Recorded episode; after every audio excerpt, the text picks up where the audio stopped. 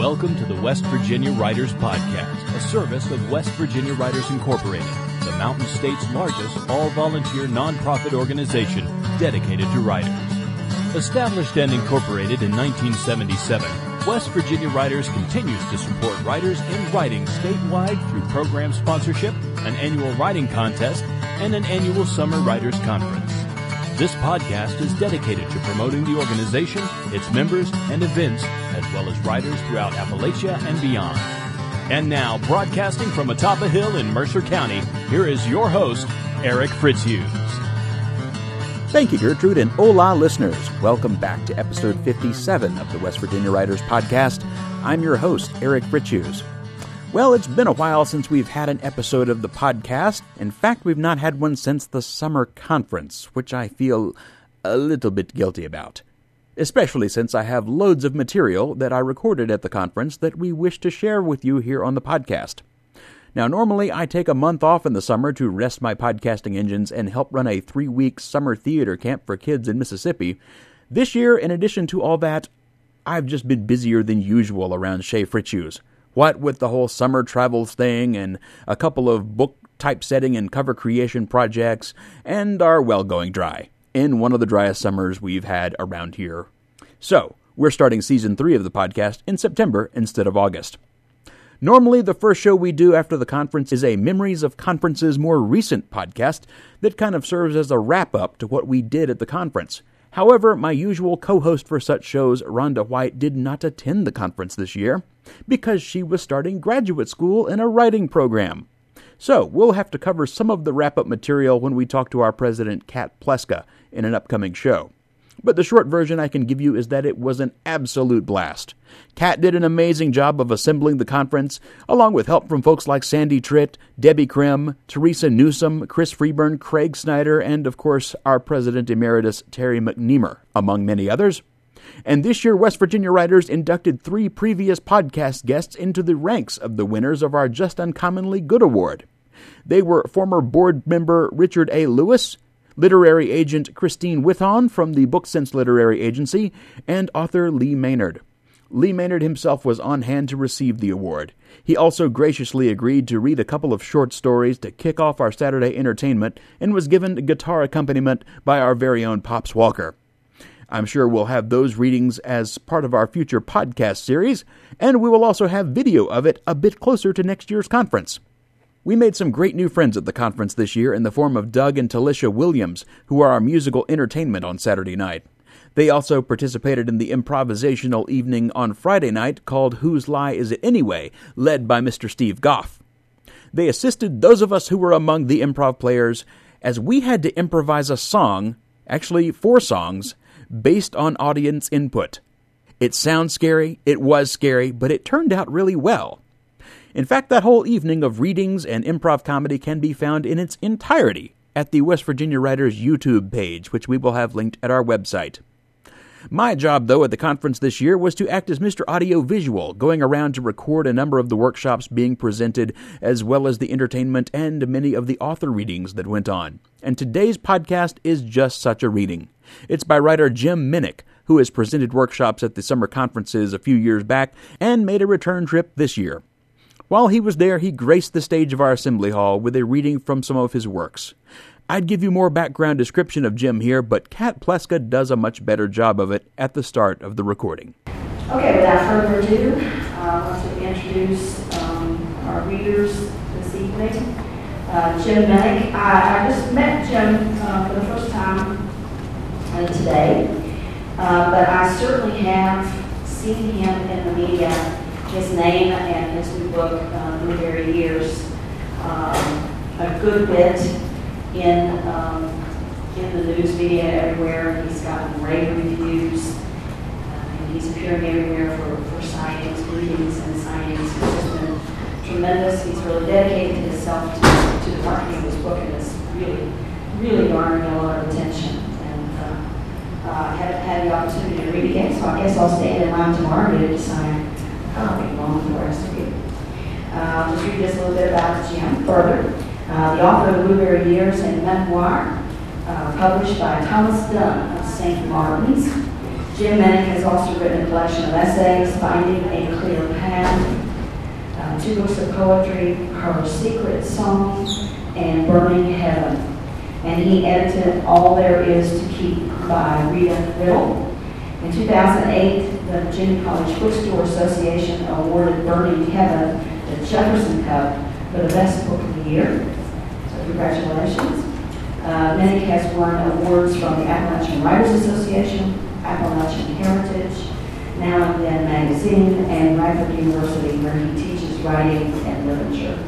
He's garnered grants from the West Virginia Commission on the Arts, um, the Virginia Foundation for the Humanities, and a residency at the Virginia Center for the Creative Arts. Jim's work has appeared in many publications, including in Shenandoah, Orion, San Francisco Chronicle, Encyclopedia of Appalachia, Conversations with Wendell Berry, The Sun, Appalachian Journal, Bay Journal News, and Wind. And for 13 years, he wrote a monthly column for the Roanoke News, uh, New River Current. Currently, he's working on a novel about fire, healing, and Pennsylvania Dutch folklore. So that sounds really fascinating. I look forward to it. He lives, hikes, and gardens in the mountains of Virginia with his wife and four dogs. So please welcome Jim Minick.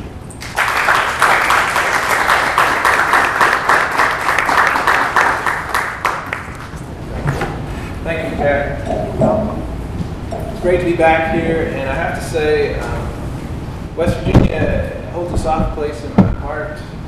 My first book of essay, a collection of essays, Finding a Clear Path, was uh, published by West Virginia University Press in 2005. And also, when I came to this conference to present a couple of years ago, um, I met, made connections, and finally uh, landed my agent. So um, you all have, have been great nurturing ground for me as well. So I appreciate this, this beautiful state, beautiful people. So it's good to be back.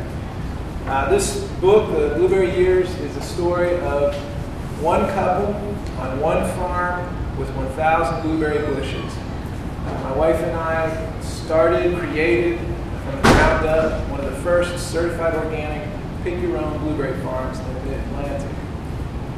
And so this took place in Floyd County, Virginia, which is very rural. And uh, one of my favorite statistics about Floyd County, Virginia is that it has only one red light in the whole county. So, um, but we had people people come from all over uh, because we were organic. And we had all kinds of people, including uh, you know, local farmers as well as uh, teachers, as well as city dwellers from an hour away, uh, kids, Mennonites, every every, every stripe, uh, strangers and kin all picking side by side. So I'm going to read the, the first uh, piece in this book. It's called The Pickers, and it's kind of a, a chronicling, uh, cataloging of all the people who came to our farm. The Pickers. They come to fill buckets and pans, canning jars, freezer bags, pie crusts, and always the ever waiting tongue. They come to visit and eat, to sate the hungers of loneliness and body. Though we offer only blueberries, they come wanting more. They come from the American dream, CEOs and wealthy realtors, two kids piling out of just washed SUVs, wives stylish in their special picking outfits. Or they come from communes named Left Bank, Abundant Dawn, A Light Morning. They come tie-dye, shoeless, braless, sometimes bathless. On a good day, 30 cars of pickers fill our one acre field, strangers and friends all picking side by side. Most come from a distance, driving 20 miles or more just because we're organic. They negotiate the winding dirt road into these Virginia hills, the directions taped to the steering wheel, their vehicles grinding the last half mile of steep lane. Often they step out of the cars and ask, How did you ever find this place? They bring their children, wild or well behaved, all fascinated for a little while by bush with a sweet berry. The toddlers hide in the maze of canes while six year olds sneak fruit from their mother's buckets. When scolded, they sit and fill their pails with leaves and green berries. The infants go home pooping blue. Many pickers come five times a season, year after year. Others come only once.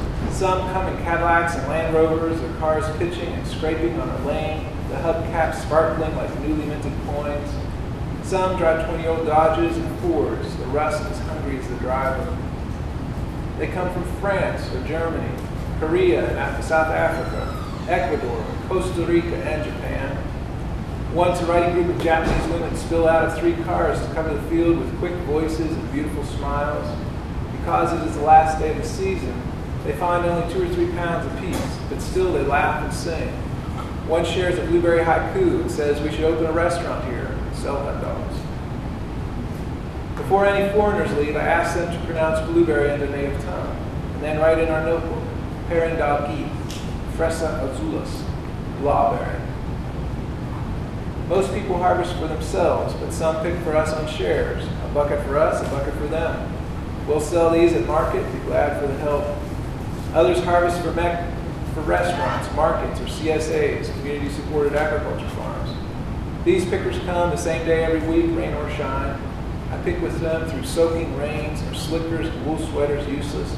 After a while, our fingers wrinkle and numb, too cold to pluck even the biggest berry.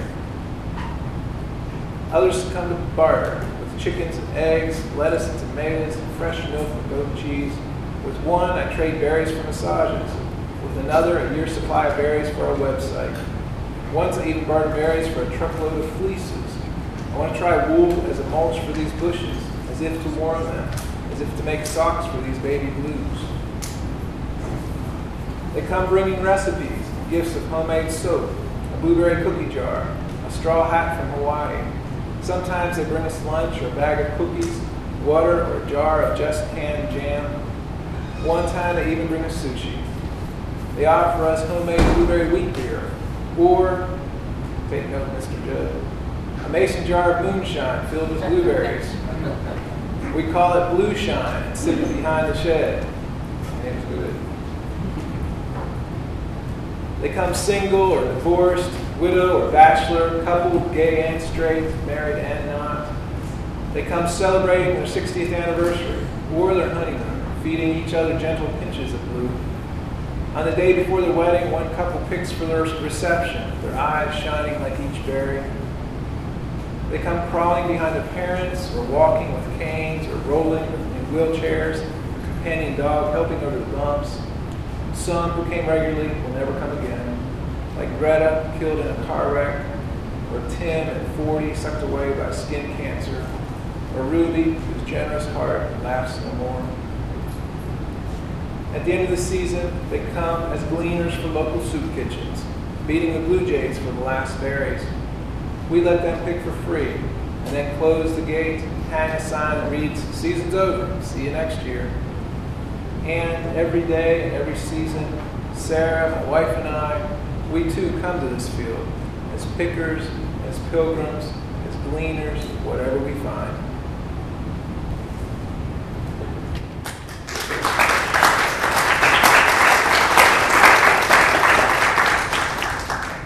Thank you. So the main thrust of the story, or the main arc of this whole book is uh, about this young couple with this crazy dream uh, to, to make a living off the land and trying to chase this blueberry dream and, and uh, learning a lot as we go. Uh, but there's also a lot of other parts of this uh, story, including uh, since we were picker young, we had hundreds of people coming to our field every day during the season. I had all these picker stories. So I tried to include some of them as well. I'm going to read you one called American Sushi. And I realized when I read this the first time in, uh, in the north, in Pennsylvania, people there didn't know what beanie weenies were. So I need to make sure you all know what beanie weenies are. Anybody not know? Well, in case you don't, in case you're shy, beanie weenies are um, little like sausages and beans, you know, baked beans in a can, uh, they sell them bait shops, right? Right next to the bait. So um, you get food for the fish, you get a beanie weenies for yourself. So all right, American sushi. In the field one busy Friday morning, two young Asian couples arrive. They drive slowly, hesitantly, while in the back seat, toddler boys press noses to windows and search for berries. I wait and watch them get out, unlatch the two boys, and then lock the car doors. When I welcome them, the parents nod their greetings, and one of the men says hello. But then they are silent as they listen and survey the field. They try to smile, but even this is hesitant and shy. I can only imagine what they think. How bizarre to find a crowd of people surrounded by green woods at the end of a very long dirt road, all of them speaking a foreign tongue and picking a foreign fruit. The two boys ignore all of this and tug their parents into the field as I hand them buckets and point them where to pick. Later, I venture down to visit and see if they need any more buckets. They smile more freely now and shake their heads no, say they'll just try to fill the ones they have. The boys nibble berries, then chase each other around the parents' legs, squealing with mushed berry glee. I squat beside the nearest child and offer a berry. He pauses, takes it from my palm, and thumps it into his mouth, almost eating his fist with this sweet food. When I stand back up, one of the fathers tells me that he and the other man are graduate engineering students at Virginia Tech. This is our first year in America, he says. He pauses and, struggling with the English, explains These blueberries remind me of my uncle back home in Korea, his orchard. I helped harvest the persimmon and peach crop there. His voice trails off, his eyes staring at the rows of bushes. When he looks back, I have to turn away, the homesickness so clear in his eyes. These berries, for a moment, transported him thousands of miles away. Soon after, they come to the checkout hut, the little boy's hands and knees and cheeks covered in a mixture of dirt and mashed blueberries. I weigh the berries, and the fathers hold each child up to the circle of window scales, where dark eyes peer at me, and they watch the numbers roll. When they stand on the floor again, each child clutches the table and presses nose to the edge. Their wide eyes follow me as I empty each bucket, the blueberries rumbling into boxes, one boy tries to reach for another berry, but the mother gently pushes his hand back, saying he's had enough.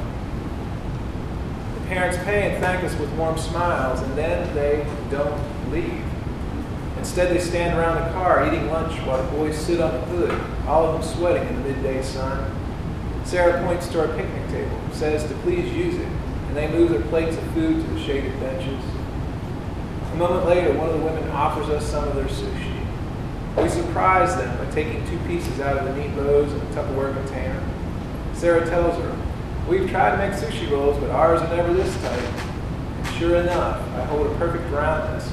A black strip of seaweed wraps chewy white rice with slivers of celery, carrot, and cucumber in the middle, but also in the very center, a surprise, some type of meat. Sarah points to the meat and asks, What's this? The woman replies, Beanie Weenies. It tastes good.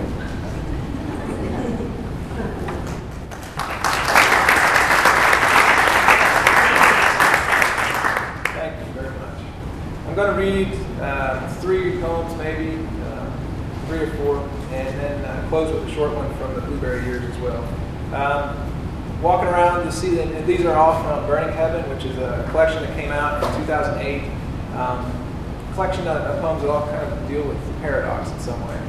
Um, so walking just just this evening, I took a little walk around the campus here, and I heard the Mourning Doves. And um, one of my favorite poems in this collection is, is called Mourning Doves. And um, need to make sure you all know how it's spelled. Who, who knows how morning spelled? M-O-U-R-N-I-N-G. Okay, so grief, right? The morning of, of uh, a funeral. Um, I had a friend who she was into her 40s who thought it was not with the U, thought it was morning of the break of day. And I was the one who told her, uh, which was probably a mistake. But um, so this poem is for her. It's called Naming the Morning Dove. Helen mourned the truth I should not have told her. Like the dove, she sighed a descending breath of regret. For her, the dove sang of joy, a quiet greeting to the morning sun. Who is to say Helen isn't right? Or that this song she could not exact both the blackness of loss and the joy of dawn?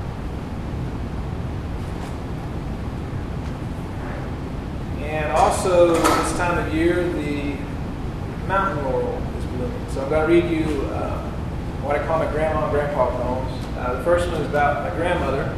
Um, well, first, my grandfather was this big, rough man who owned the road, and swore at every car. Um, and my grandmother was kind of the, the calming influence. She always say, now, now, Arthur. And uh, one time, well, they, they regularly um, picked me up and we went to the mountain to get spring water just about every Sunday. Um, and this one time, um, they had this fight that I was in the middle of, and it was over mountain laurel. Mountain laurel is the state flower of where I grew up, Pennsylvania, and it's illegal to pick it. So I think that's enough background. So it's called mountain laurel. White cups touched with pink, a saucer of pollen for each bee. Sunday drive in the mountains, laurel thickets lining the road. Grandma, hobbled by arthritis, looks to me. Pick me a laurel. You can't, Grandpa explains. It's illegal, the state flower. His words hang between us. I know, she replies, then points, tells me to break and bring her a stem. I do, resurrect her request each spring to breathe in this memory, to hold what no law can touch.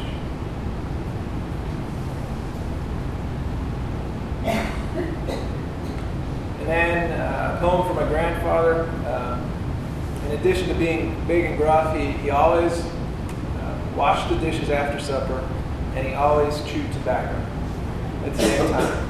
And so I, I loved that uh, paradox. And you know, he was very gentle, and always he cut tons and tons of quilt patches for my grandmother to make a quilt. So this is called After Supper. After supper, Grandpa pouches his lip, spits clean any strays, and approaches the sink. In his undershirt, he leans on a counter and begins this ritual of cleaning sink, drawing water, and washing dishes. The bowls fill his hands, shine like whiskered face, find their nested place. Each glass he inspects with fingers soft, then pauses before picking up the plates. With soapy hands, drooping belly, this farmer who cuts quilt patches and cusses every cow stomps to the table to lean under, hawk and spit in the rusty coffee can. He wipes his chin and belches soft, then returns to the sink to shimmer in each plate.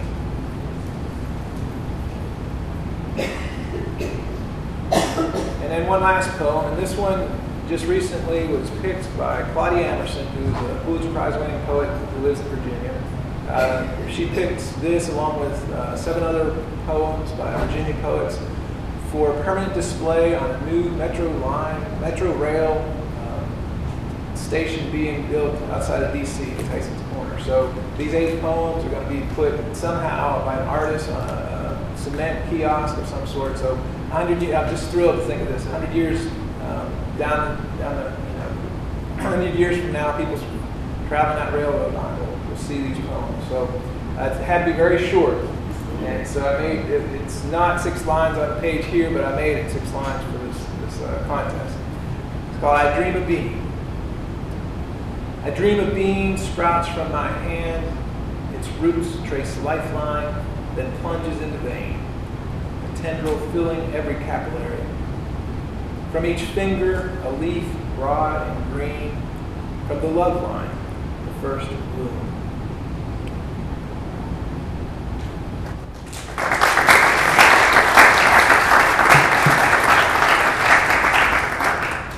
Thank you. And I'll read one uh, very short one from the Blueberry book as a closing for the, my section here.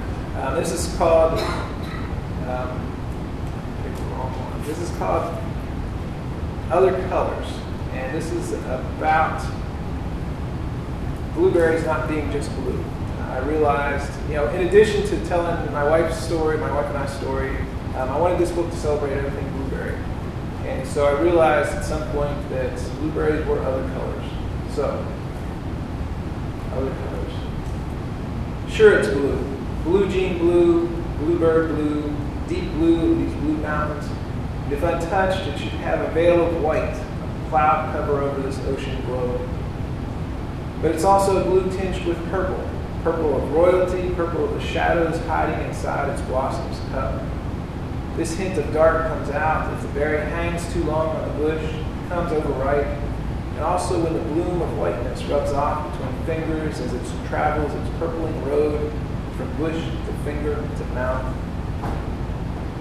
The purple pops when the blueberry is cooked. Then the heat of the oven performs an alchemist trick, turning blue to purple of pastries, purple of slumps, purple of cobblers, jellies, and pies, purple bubbling under a batter of brunch, purple to stain your teeth. Before a blueberry turns blue, it really is pink, the blush of a child's cheek, soft red of the sunset as it slowly burns down the shoulder of a green mountain. Pink turning to red, turning to blue. And like a sunset, all this slow coloring happens at such a pace that you fail to notice until night falls and the stars speckle the blueberry sky. Before pink, blueberry is really a greenberry, the size of a pea, but harder and not as dark, and not hidden in a pod, but out and tinged with red at the very lips of what used to be the blossom tip.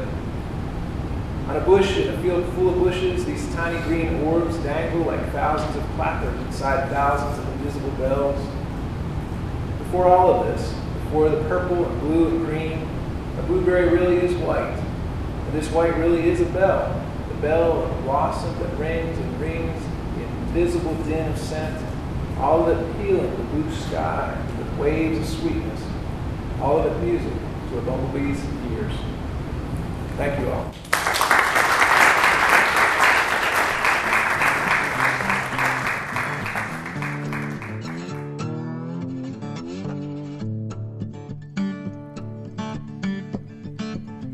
Jim Minick can be found online at jim-minnick.com. That's M-I-N-I-C-K. You can also find that link at our website, podcast.wvwriters.org. His books are found on that site, and you can also find them from the usual online book retailers, and I highly recommend them. I'm happy to report as well that the blueberries he grows at his blueberry farm are quite tasty indeed. He brought some to the conference and generously shared them. By the way, you can also find links to our friends Doug and Telisha Williams, as well as the complete video of the Friday night entertainment they participated in at podcast.wvwriters.org. For our next episode, we'll be joined by our organization's president, Kat Pleska, who will give all the details on a new anthology project West Virginia Writers is putting together, along with Woodland Press.